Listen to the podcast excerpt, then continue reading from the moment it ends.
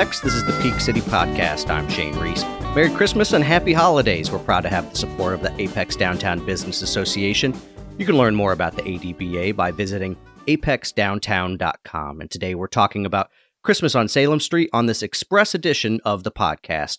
Christmas on Salem Street is sponsored by the A D B A and brings together people of all faiths and backgrounds for a wonderful series of events over three days in historic downtown Apex on Salem Street, beginning on Friday, December second at five p.m. The street will be blocked off for the evening. At five p.m., come join us for Christmas carols at the Depot, where the Chamber of Commerce is located, and at five thirty, Mayor Olive will light the Christmas tree, and then Santa and Missus Claus will make their way all the way from the North Pole. Please stand clear of flying sleds. From six p.m. until nine p.m. that evening, there will be carriage rides and a kiddie Christmas train ride on Salem Street. An important announcement on this: it's our understanding that tickets have been sold out.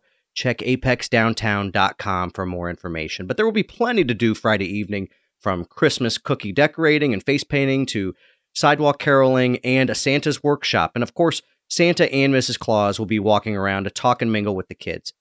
On Saturday, December third, the Rotary Club Pancake Breakfast kicks off at seven a.m. at the fire station on Salem Street and goes until eleven a.m.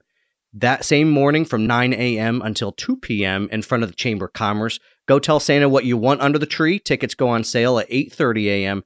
for pictures with Santa, or sit and visit with Santa for no cost. And then at five p.m. is one of the best events of the year, the Apex Rotary Club annual Christmas parade on Salem Street. The weather forecast is looking like that'll be a seasonably cool evening, so make sure that you get your little ones bundled up. Also, the annual Apex Historical Holiday Home Tour is on Sunday from one p.m. to five p.m.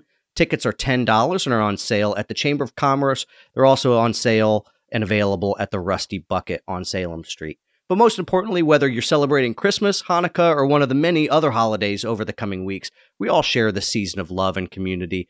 And for those of us who are fortunate enough to have food on our plates and roofs over our heads, let's take time to help our neighbors who may not be as fortunate. If you have the ability, take a minute to donate either resources or some time to the Food Bank of Central and Eastern North Carolina that provides food for people at risk of hunger in thirty-four counties in Central and Eastern North Carolina. Their website is food bank c e n c dot org.